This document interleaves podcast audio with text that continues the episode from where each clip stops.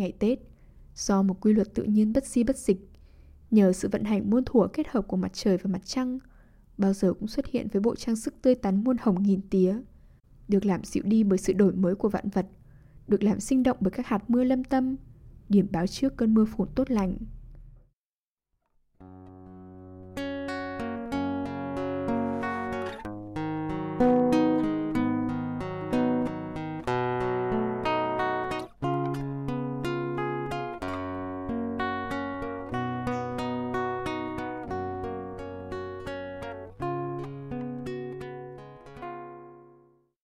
Xin chào, các bạn đang nghe Trạm Radio mùa 2 Mình là DJ Hà Trang. Rất hân hạnh được đồng hành cùng các bạn. Các bạn thân mến, trong radio số 43 ngày hôm nay Số đầu tiên của năm mới Giáp Thìn Xin mời các bạn lắng nghe tiểu luận Tết Nguyên đán của người Việt Nam Trong tuyển tập Hội hè lễ Tết của người Việt Của tác giả Nguyễn Văn Huyên Do Đỗ Trọng Quang và Trần Đinh Dịch Và Nhã Nam phát hành. Đội ngũ Trạm Radio xin kính chúc tất cả các bạn thính giả một năm mới an khang thịnh vượng, vạn sự như ý.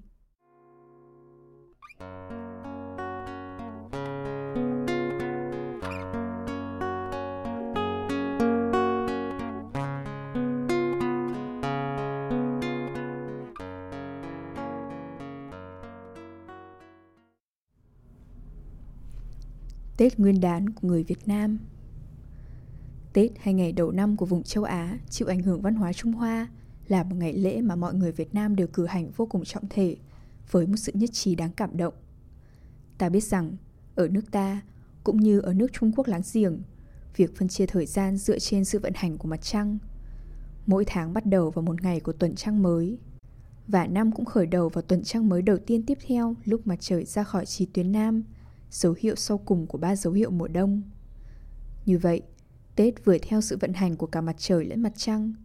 Nó mở đầu mùa xuân và, như vậy, bao giờ cũng rơi vào giữa hạ tuần tháng riêng dương lịch và trung tuần tháng 2 dương lịch. Năm nay, Tết vào ngày 15 tháng 2 dương lịch.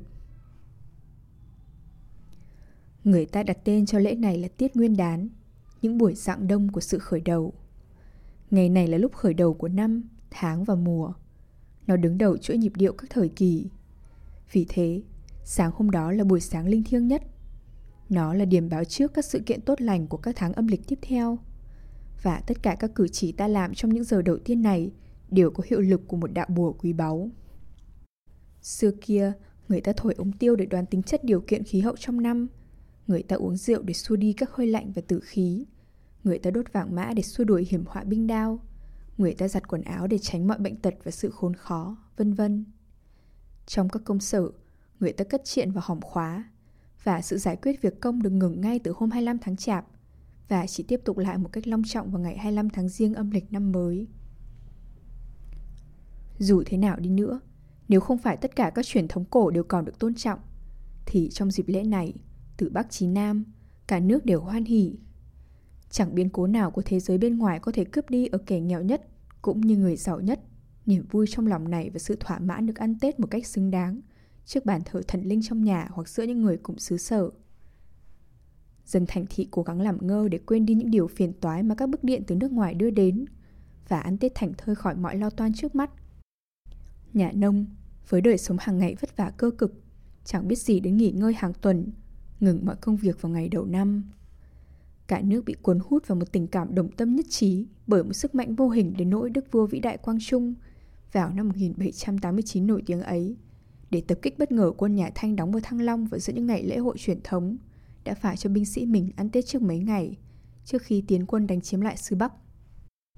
Mặt khác, bên cạnh nét lịch sử thường được nhắc lại này, còn biết bao tấn kịch mà ta không thể kể ra để xác định vị trí quan trọng của ngày lễ này trong ý thức dân gian.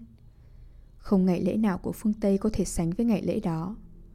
Một sinh viên Việt Nam ở Pháp, trong diễn tử của anh ở buổi khiêu vũ truyền thống nhân ngày Tết, đã so sánh nó với ngày Thiên Chúa Giáng sinh, ngày đầu năm dương lịch, ngày lễ phục sinh và ngày 14 tháng 7 gộp lại. Nhưng ngay dù anh ta có kể ra tất cả các lễ công cộng khác của phương Tây, anh ta cũng không khiến được cho các bạn Pháp, dù rất muốn biết các truyền thống của phương Đông xa xôi, có được một ý niệm nhỏ về niềm vui nhất trí này. Chính vì ngày Tết mở ra một cuộc sống mới cho mọi cá nhân ở xứ sở mà tình cảm về sự phụ thuộc lẫn nhau chặt chẽ giữa trật tự thiên nhiên với trật tự con người là yếu tố cơ bản của mọi tín ngưỡng dân gian. Và ở đấy, cuộc sống hoàn toàn nông dân được tổ chức theo nhịp điệu 24 thỉ theo lịch định. Nên việc chuyển sang ngày mở đầu một chu kỳ các tuần trăng được coi một cách chính đáng như một sự kiện hàng đầu. Mọi người đều hoan hỉ vì đã sống những thời gian đã qua và long trọng chuẩn bị bước vào thời kỳ đang mở ra. Bản thân hoàng đế cũng phải đánh dấu bằng những nghi lễ được quy định cẩn thận. Sự kiện tạo cho ngài một năm mới để thực hiện thiên mệnh của mình. Về thực tế, việc chuẩn bị cho Tết bắt đầu ngay hôm sau ngày cúng thần bếp, ngày 23 tháng Chạp. Hôm đó, Táo Quân, thần trông coi đời sống của gia đình mà ngài che chở và giám sát, lên chờ để tâu trình tỉ mỉ với Ngọc Hoàng về cách ăn ở của mọi người trong gia đình năm qua. Thần bếp, Táo Quân, thường hay bị lẫn với thổ công hay thổ địa, là thần đất trong nhà. Bản thân thần này là lệ thuộc của thần Thành Hoàng, tức thần đất của làng, và thần xã tắc là vị thần vua, hiện thân của đất nước. Đôi khi, ý thức dân gian tìm cách phân biệt những thần này, nhưng sự phân biệt này luôn luôn rất mơ hồ. Dù sao khi người ta phân biệt được các thần đó, thì thổ công được trình bày trên bàn thờ bằng một cặp vợ chồng, còn táo quân là một bộ ba gồm một thần nữ có hai thần nam kèm bên. Tuy nhiên, người ta thường công nhận rằng thổ công được gộp trong bộ ba đó, gồm thổ kỳ, thổ địa và thổ công, theo lời dạy của các nhà nho. Các vị này được tiêu biểu bằng ba hòn gạch xếp thành cái kiểng đun bếp. Hòn thứ nhất tiêu biểu cho đất nói chung, hòn thứ hai là đất trong nhà và hòn thứ ba là thần bếp. Bên cạnh việc thờ tổ tiên, những thần này chiếm trong đời sống gia đình một vị trí quan trọng đến nỗi óc tưởng tượng dân gian đã cung cấp cho nền văn học dân gian cổ của chúng ta một truyền thuyết cảm động. Chuyện kể rằng, ngày xưa có đôi vợ chồng, người chồng tên là Trọng Cao và vợ là Thị Nhi. Sau nhiều năm lấy nhau, vì không thể có con, tính tình họ trở nên hay cáu gắt và hai người luôn luôn cãi cọ nhau. Một hôm, người chồng nổi nóng đến mức đánh đập vợ. Người vợ tức khắc bỏ nhà trốn đi. Lúc nằm nghỉ gần một ngã tư đường sau khi đã đi bộ lâu ngày, nàng non thấy một người đàn ông đi qua có bộ mặt dễ thương. Đấy là Phạm Lang đi cày trở về. Nàng đi theo người đàn ông đó, chẳng chú ý đến nàng. Thế là nàng trở thành vợ người đàn ông. Nhiều năm trôi qua, trong khi đó, Trọng Cao, người chồng trước của Thị Nhi, bị nỗi bất hạnh đeo đuổi, đã lần lượt nếm trải mọi nỗi cơ hàn và phải đi ăn xin khắp các nẻo đường. Một hôm, sau khi lang thang dưới trời nắng mà chẳng gặp ngôi nhà nào, Trọng Cao, vô cùng mệt mỏi và đói lạ, ngã xuống trước cửa nhà Thị Nhi. Nàng nhận ra người chồng cũ, nhưng chàng chẳng nhận ra nàng. Nàng mời chàng vào nhà và cho chàng ăn uống. Người đàn ông khốn khổ đói đến nỗi ăn uống quá nhiều, thế là say rượu ngã lăn ra đất. Thị Nhi, trong khi đợi chồng về, và vì không muốn để hai người giáp mặt nhau, bèn cho khiêng trọng cao vào một đống rơm ở giữa đồng và sai dầu kín chàng ở đó. Chẳng mấy chốc sau đấy, Phạm Lang về và trước khi đi nằm, chẳng nghĩ đến việc đốt đống rơm để sáng mai rắc cho lên thửa ruộng lúa mà chàng phải cày. Chàng bèn ra khỏi nhà và châm lửa vào đống rơm có trọng cao ngủ trong đó.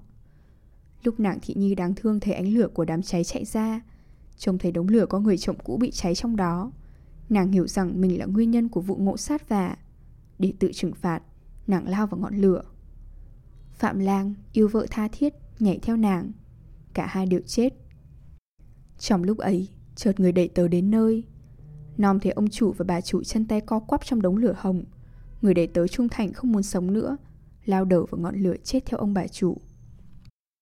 Truyền thuyết về thổ công chẳng phải ở nơi nào cũng như nhau. Nó hơi khác dưới dạng kể của người Trung Quốc. Ngày xưa có đôi vợ chồng chia tay nhau ít lâu sau khi kết hôn vì chồng ngượn rượu và cờ bạc hư hỏng. Chẳng bao lâu, người vợ liền tái hôn với một chàng thợ săn. Một hôm, trong khi người chồng mới đi săn, nàng gặp chồng cũ và mời anh ta vào nhà uống trà. Trong lúc đó, chàng thợ săn trở về với một con cáo đã giết được. Người khách chỉ kịp ẩn mình vào một đống rơm, nhưng chính đó lại là đống rơm mà chàng thợ săn đốt để thui con mồi. Ngồi trong đó và không dám động đậy, anh chồng cũ bị nướng chín. Người vợ, thất vọng vì đã vô tình gây nên cái chết của người đàn ông khốn khổ, bèn nhảy vào lửa. Và chàng thợ săn vốn yêu vợ tha thiết liền lao vào theo. Cảnh bất hạnh làm chết một lúc ba người này làm người đầy tớ xúc động đến nỗi Anh ta nhảy vào giữa đám lửa và cũng chết ở đó. Như vậy, ở Trung Quốc cũng như ở Việt Nam, tấn bi kịch kết thúc giống nhau. Trong cùng một ngày, bốn con người trung hậu đã chết một cách khủng khiếp. Thượng đế, xúc động sâu sắc vì tinh thần hỷ xả đó, bèn giao cho họ trông nom bếp núc của tất cả các gia đình trên thế gian và đánh giá mọi hành vi của con người. Chính là để tưởng nhớ tấn bi kịch gia đình này mà người ta đặt tên cho hai hòn đá đặt hai bên là ông, nhắc lại hai người chồng, và hòn đá đặt phía trước là bà, hiện thân cho người vợ. Còn về viên cuội đặt trên than để không cho nó cháy quá nhanh tên là hòn lộc, thì nó tiêu biểu cho người đầy tớ trung thành. Các thần bếp này lên trời ngày 23 tháng chạp. Mọi người tìm cách lấy lòng các vị đó bằng cách cúng các vị một bữa cỗ lớn. Người ta đốt cho các thần những chiếc mũ tuyệt đẹp trang điểm hoa sặc sỡ, nhiều thoi vàng và bạc bằng hàng mã. Người ta thả xuống con sông gần nhất những con cá chép dùng làm ngựa cho các thần đó cưỡi trên chặng đường mây dài từ đất lên trời. Chuyến đi lên trời này được nhiều người quan tâm. Bằng những đồ cúng hậu hĩ và bằng lời cầu khấn, họ tìm cách làm vừa ý những vị thần mang sớ tâu trình hàng năm về các hành động tốt và xấu của người Trần. Ở mọi thời đại, chuyến đi đó cũng gây cảm hứng cho một nền văn học châm biếm phong phú về những sự ác độc của con người trong năm, dưới dạng thơ và phú, làm vui thích các độc giả thuộc mọi lứa tuổi.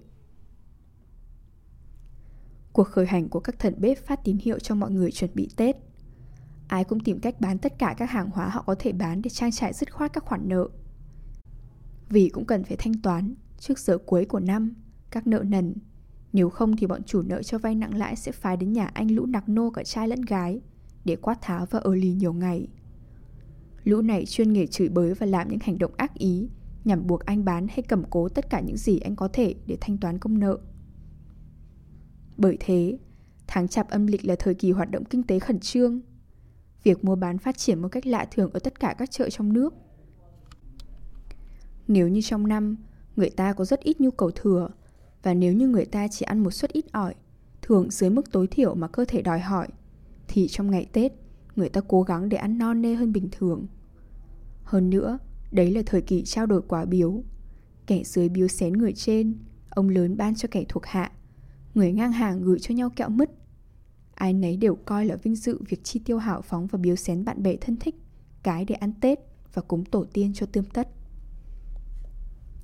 Phố phường có dáng vẻ rất nhộn nhịp và rất đẹp mắt. Góc nhỏ nhất cũng bị những người bán hoa, cây xanh, tranh dân gian, thực phẩm vân vân chiếm mất. Người ta tranh nhau trả giá cao nhất của thủy tiên nở bông hoa đầu tiên đúng trong đêm giao thừa. Cái cây chĩu quả đỏ, cành đào hoặc hải đường với vô số nụ hồng hay đỏ, vân vân. Bên trong mỗi ngôi nhà cần phải có bầu không khí nhuốm màu sắc rực rỡ là biểu tượng của hạnh phúc, điểm báo trước những sự kiện tốt lành và những lá bùa có thể xua đuổi ma quỷ cùng các ảnh hưởng độc hại. Những cành đào, biểu tượng của sức sống và trưởng thọ được bán đến 25 và 30 đồng.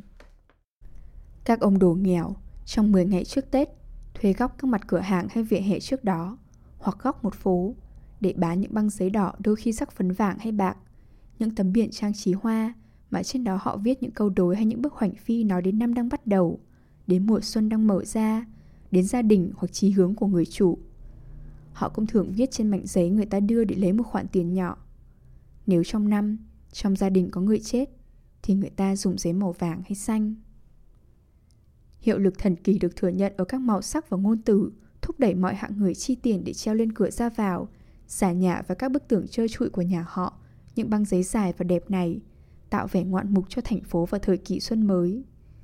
Cả hiện nay nữa, mặc dầu việc dạy chữ Hán đã bị bỏ, ngay tại Hà Nội là nơi ảnh hưởng phương Tây chiếm ưu thế, dọc các đường phố lớn dẫn đến chợ Đồng Xuân, ta vẫn luôn luôn thấy, giống như xưa kia, những ông đồ nghèo khốn khổ run rẩy trong tấm áo bông dài, ngồi xổm trên chiếu, đang bán những chữ Hán cuối cùng của họ. Những chữ mà đối với nhiều người đã trở nên câm lặng, không nói lên một điều gì nữa. Giải thoại sau đây minh họa cho truyền thống văn hóa cổ kính đã phát triển rất cao ngay từ thế kỷ 15.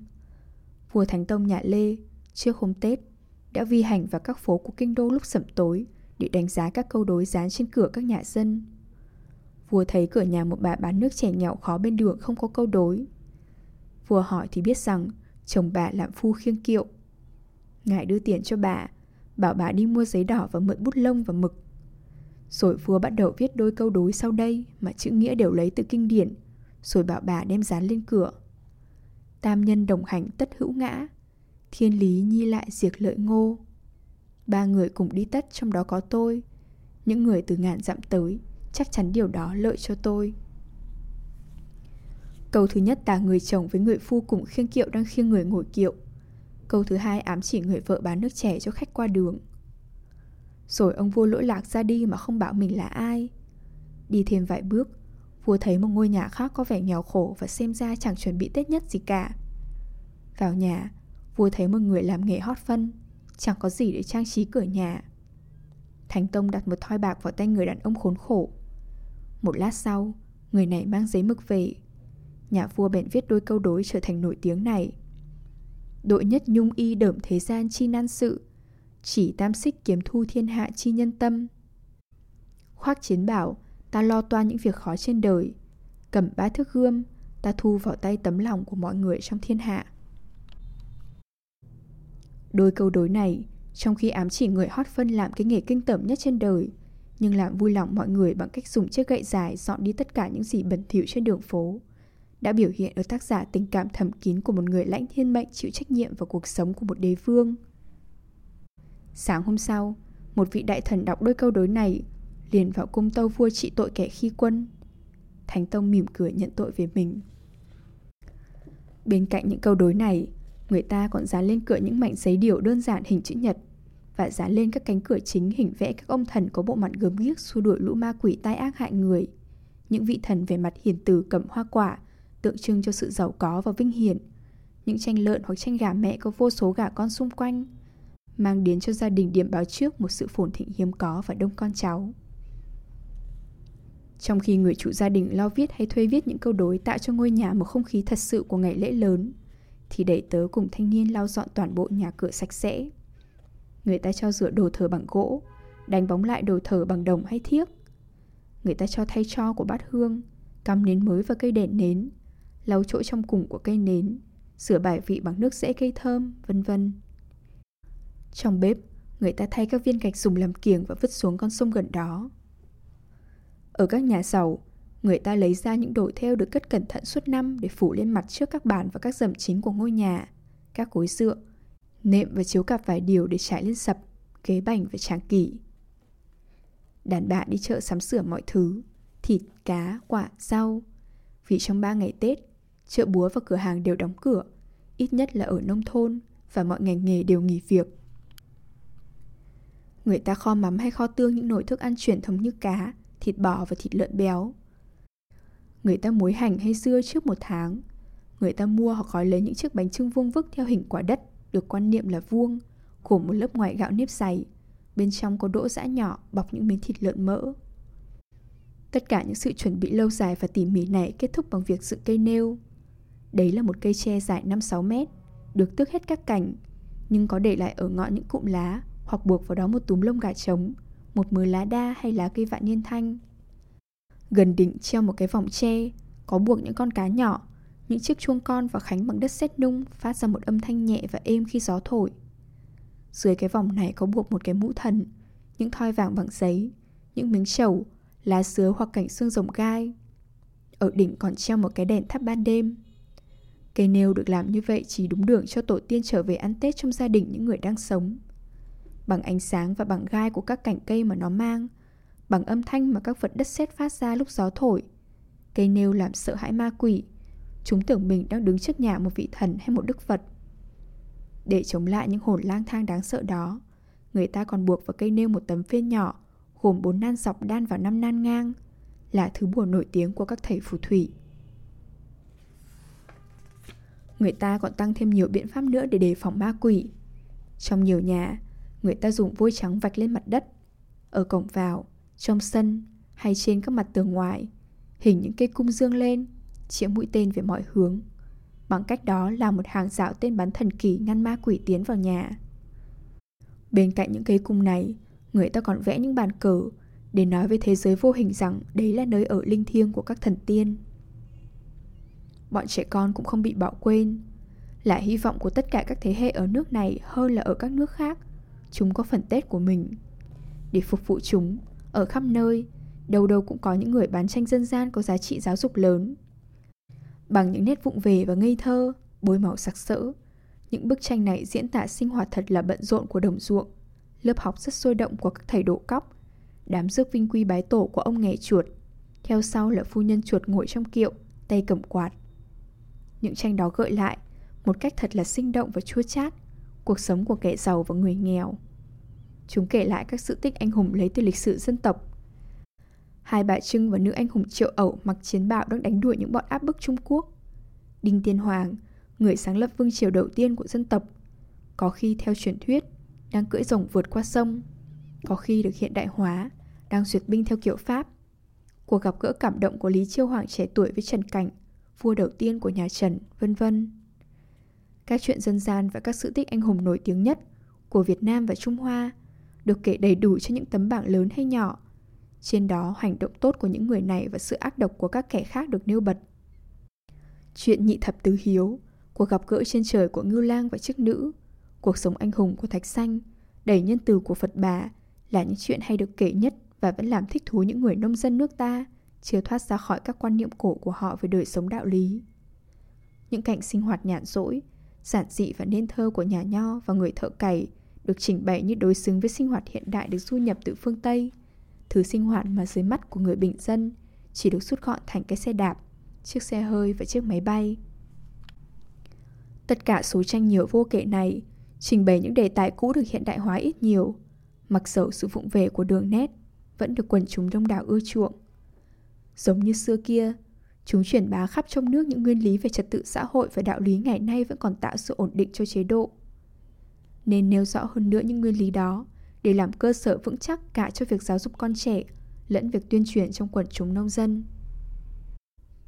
Dù thế nào chăng nữa, mỗi đứa trẻ cũng nhận được một số ít nhiều tờ giấy nhiều màu sắc đó để dán lên vách nhà tranh bên cạnh giường nó nằm hay xung quanh căn buồng học của nó.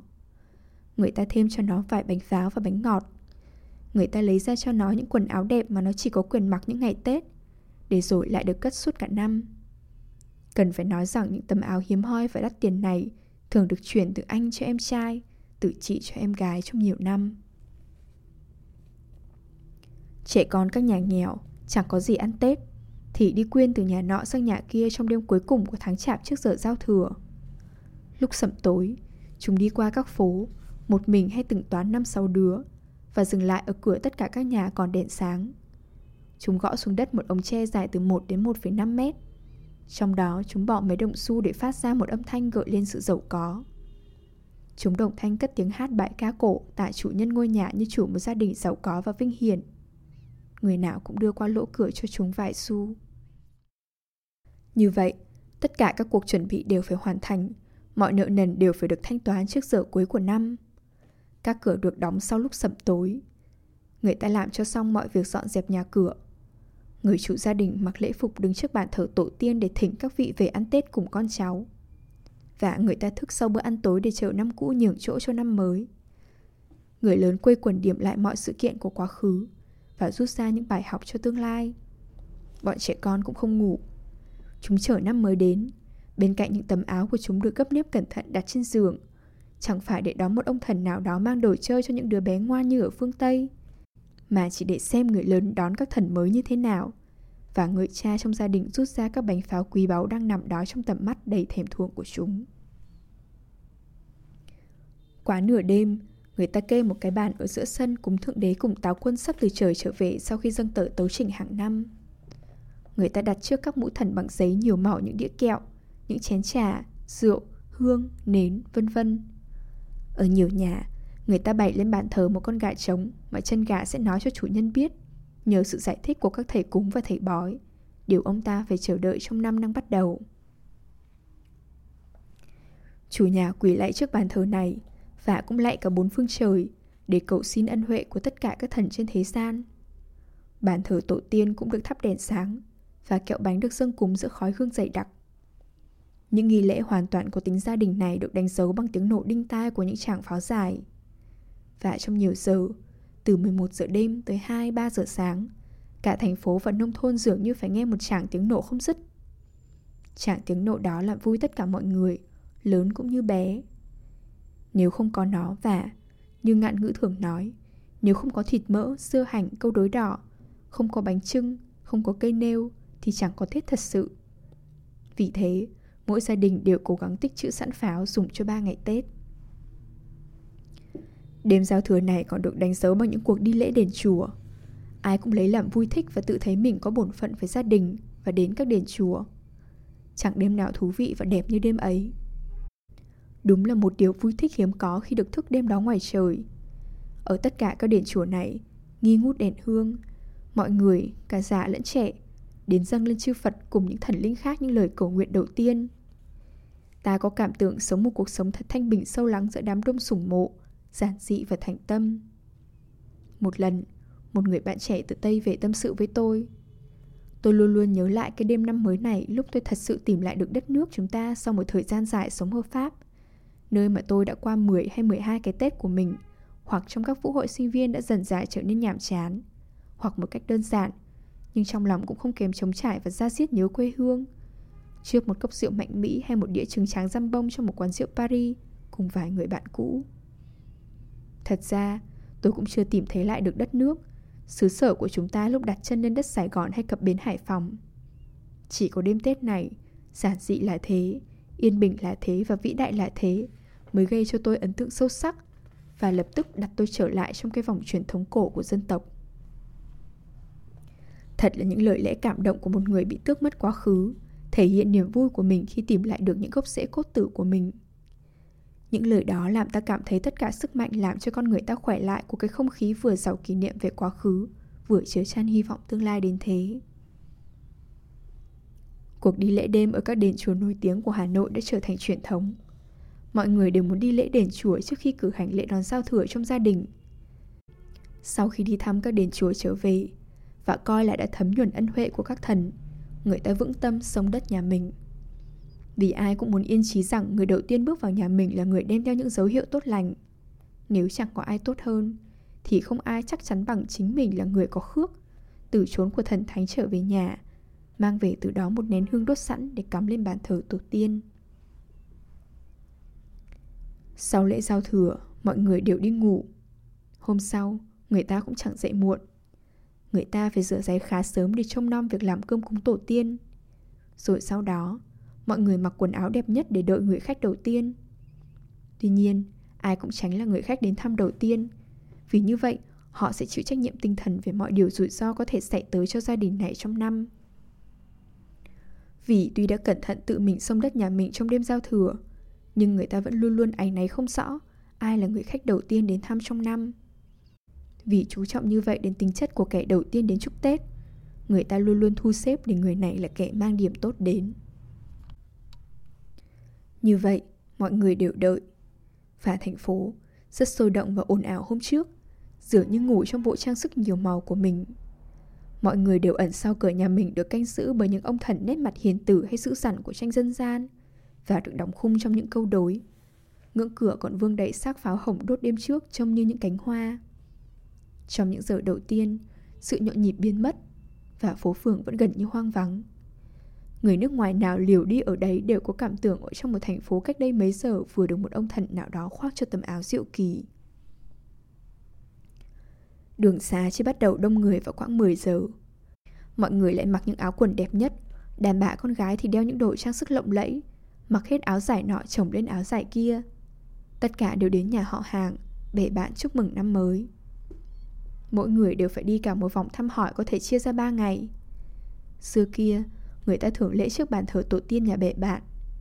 Ngày nay, ở các thành thị, với việc mặc âu phục ngày càng phổ biến Những tập tục này trở thành vương víu Và tại nhiều nơi, người ta chỉ chúc người đang sống. Trái lại, người ta ngày càng dùng nhiều danh thiếp. Nhưng trước lúc đi chúc Tết các nơi Người con trưởng có tất cả các em theo sau Chúc Tết cha mẹ. Trong dịp đó, cha mẹ mừng tuổi cho mỗi con một số tiền nhỏ và những quả cam để làm khước. Bên ngoài, ngay khi mở cửa đón những người khách đầu tiên, thì hành khất đã đứng đó chúc gia đình bạn một năm mới tốt lành. Những thầy đồ nghèo đưa cho gia đình bạn những mảnh giấy điều nhỏ, trên đó ghi những lời chúc gia đình thịnh vượng. Người buôn bán thì mang đến gia đình những cánh nước coi như điểm báo sự giàu có vô cùng. những nhóm sẩm hát cho gia đình nghe những bài ca báo cho bạn và gia đình một đời sống êm ả. Bạn phải thưởng cho những người đó một ít tiền. Mặt khác, bạn còn phải hào phóng chẳng những với các người này mà cả với trẻ con mà mình sẽ gặp tại các nhà họ hàng hay bè bạn mà mình đến thăm.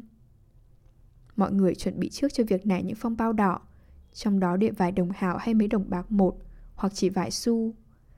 Phong bao này ít hay nhiều tiền là tùy thuộc quan hệ giữa các gia đình. Chẳng ai mất mát gì ở đấy, vì không ai muốn chi ít hơn kẻ khác. Bởi vì tất cả những sự hào phóng này đều hệ trọng đối với danh dự của gia đình, rút ra từ đó điểm báo trước sự sung túc. Thậm chí, đôi khi gặp cảnh gia đình không dư dật cho lắm, người ta thu nhặt tiền bạn bè cho con cái mình để chính mình mang đi mừng tuổi con cái nhà khác. Ở xứ sở nghèo tiền này, ở đâu cũng phải giữ thể diện cho đến cùng. Điều quan trọng là sự tôn trọng nhau và vẫn may mà sự hào phóng này báo trước. Với người lớn thì người ta biếu những loại mứt kẹo khác nhau đặt trong những hộp sơn đẹp đẽ, những thứ rượu quý hiếm các màu, chè ướp hương, thuốc lá, hạt dưa sang, vân vân. Ai cũng cố gắng phi thường để tỏ ra thuộc gia đình giàu có, bề thế. Ngay vào buổi sáng đầu tiên này, học trò đến nhà thầy chúc thầy sống lâu. Thầy cho học trò những mảnh giấy hoa tiên màu hồng và bút lông đẹp để họ viết những điểm báo trước cho cả năm. Ở khắp nước, từ nông thôn đến thành thị, mọi người đều có vẻ bảnh bao. Mọi người chọn giờ xuất hành và hướng phải đi đầu tiên để có thể gặp trên đường các thần tài thần lộc. Mọi người tránh nói những lời cợt vì sợ trong cả năm sẽ chịu ảnh hưởng tai hại. Mọi người còn kiêng quét nhà lúc đầu năm vì sợ tài lộc sẽ cùng với rác rưởi rời khỏi nhà. Người ta phải quan sát thời tiết 8 ngày đầu tiên để đoán xem những gì trong 8 giống tự nhiên sẽ thịnh vượng trong năm. Ngày thứ nhất thuộc giống gà trống, ngày thứ hai thuộc chó, ngày thứ ba là lợn, ngày thứ tư là dê, ngày thứ năm là trâu, ngày thứ sáu là ngựa, ngày thứ bảy thuộc người và cuối cùng ngày thứ tám là lúa gạo. Nếu trời trong và không mưa trong một hay nhiều ngày đó, thì những giống tương ứng sẽ rất phồn thịnh trong năm. Mọi người còn xem túm lá trên đỉnh cây nêu quay về đâu. Nếu túm lá lay động lúc có gió bắc, thì vụ gặt sẽ trung bình. Vụ gặt sẽ rất tốt nếu túm lá quay về phía tây bắc. Trời sẽ hạn hán lớn nếu gió thổi nó về hướng nam. Sẽ có nạn binh đao nếu túm lá ngả về hướng bắc. Sẽ có những cơn mưa tốt lành khi túm lá hướng về phía đông. Ở thôn quê, nhất là ở nhà những người sống bằng đánh cá hay nghề chèo lái trên sông, người ta cân một ít nước của năm qua và so sánh nó với lượng nước bằng thế của năm đang bắt đầu. Nếu lượng nước năm mới nặng hơn nước kia, thì đó là điểm xấu và sẽ có những trận lụt lội đáng sợ. Nếu không, thì năm sẽ tốt lành và công việc đồng áng sẽ thuận lợi do mưa gió thuận hòa. Đàn ông và đàn bà, trai cũng như gái, ai cũng cố gắng thu xếp một lát giữa những cuộc viếng thăm bắt buộc để đến những đền chùa nổi tiếng nhất, cầu cúng cho hạnh phúc gia đình mình và để xin thẻ nói cho họ biết điều họ phải chờ đợi trong năm mới. Quỷ trước bàn thờ, họ lắc cái ống đầy những thẻ tre cho đến lúc một trong các thẻ đó rơi xuống chiếu. Chiếc thẻ ghi con số, tờ giấy báo vận mệnh mà họ có thể mua với giá từ 5 đến 10 xu ở ông tử coi đền. Những ông đồ ít nhiều nghèo túng sẽ nói điều bí mật của thần thánh, lấy một đồng 10 xu khác. Tuy nhiên, dù hài lòng hay buồn giàu, người ta vẫn có thể cầm theo lúc về những cành cây xanh mà bọn trẻ bán ở cửa đền. Những cây này, do chồi và lá màu xanh tươi của chúng, mang đến cho ta hạnh phúc và thịnh vượng. Những cuộc viếng thăm và những cuộc hành hương này đến các đền chùa kéo dài suốt ngày cho đến tận tối. Chúng còn tiếp tục trong hai ngày tiếp theo. Ai cũng trẻ chén và vui chơi thỏa thích. Người thì dạo chơi, đi xem hát hay xem chiếu bóng, tìm kiếm cảnh làm đẹp cả năm. Người thì chơi cờ bạc và cố tìm thấy, trong lúc được cuộc, điểm tốt lành. Trẻ con, vụng về trong quần áo đẹp mới mà chúng chỉ mặc một thời gian, chạy khắp các phố, bỏ tiền mua kẹo bánh và pháo. Kẻ nghèo, bằng những khoản tiền hào phóng tự nguyện của người sung túc, được ăn đầy bụng một trong những lần hiếm hoi trong năm. Ngày thứ tư, mọi người cùng tiễn gia tiên trở về thế giới bên kia sau khi đã thấy lại gia đình vui vẻ. Các cửa hàng lại mở cửa. Và khi mọi người tiếp tục công việc của mình theo lệ thói cũ và bổn phận, nhưng không phải không xem lịch để bắt đầu vào ngày sở tốt lành. Như vậy, ở xứ sở mà cuộc sống theo nhịp sự nối tiếp nhau của các mùa, Tết là một ngày thiêng liêng trong tất cả. Con người, vào những ngày bình thường, hoàn toàn thuộc về gia đình và công việc của mình. Anh ta rất ngờ vực kể lạ Chỉ trong những ngày chuyển sang năm mới này Thì một sự cảm thông trịnh trọng mới diễn ra và cuộc sống tình cảm của nông dân nước ta Rất kình địch nhau Mới biểu lộ một cách trịnh trọng nhất định Các gia đình thông thường khép mình lại và bị giam hãm trong nỗi lo âu của đời sống hàng ngày ít nhiều ích kỷ thì chỉa rộng bàn tay cho nhau. Mọi người chúc nhau sức khỏe và hạnh phúc mà chẳng có ẩn ý gì cả. Và dường như ai cũng thấy ở sự thịnh vượng của láng giềng, vẻ thanh bình và yên ổn của tất cả mọi người. Trạng thái hưng phấn này, trong khi làm trẻ lại sự hiệp đồng xã hội, phải là phần mở đầu của những lễ hội mùa xuân sắp mở khắp nước bắt đầu từ ngày thứ tư. Lịch của các lễ hội nông nghiệp và lịch sử to lớn này là bấy nhiêu sự tụ hội của thanh niên, trải ra trong 3 tháng âm lịch đầu tiên và thậm chí ở một số nơi kéo dài tới thượng tuần tháng tư. Và chính trong những ngày vui lớn này mà thanh niên nam nữ các làng tụ hội và làm quen nhau giữa những cuộc hát đối đáp, những cuộc thi tài và các trò vui đủ loại. Những cuộc gặp gỡ này rất hiếm có ở những dịp khác. Sau đó là những cuộc dạm hỏi và cưới xin. Những cuộc kết thân này lại củng cố và mở rộng thêm sự quần tụ gia tộc. Ngày Tết, do một quy luật tự nhiên bất di bất dịch, nhờ sự vận hành muôn thuở kết hợp của mặt trời và mặt trăng, bao giờ cũng xuất hiện với bộ trang sức tươi tắn muôn hồng nghìn tía, được làm dịu đi bởi sự đổi mới của vạn vật, được làm sinh động bởi các hạt mưa lâm tâm, điểm báo trước cơn mưa phùn tốt lành. Trong khi đột nhiên kéo mọi người khỏi cuộc sống đơn điệu của họ, nó vừa khiến cho họ khẳng định được sức mạnh của tinh thần gia đình, vừa làm trẻ lại sự hiệp động xã hội gắn bó chăm nhạc với nhau ở xứ sở này có lẽ từ hàng nghìn năm. Chính vì lý do đó mà nó vẫn còn sinh động ở nước ta, mặc dầu thời gian khắc nghiệt và những đóng góp chẳng ra đâu vào đâu của các khái niệm luân lý mới hay những phản xạ tâm lý mới. Indochine, Hebdomaden Illustre, số 7576, tháng 8 năm 1941, Đỗ Trọng Quang dịch.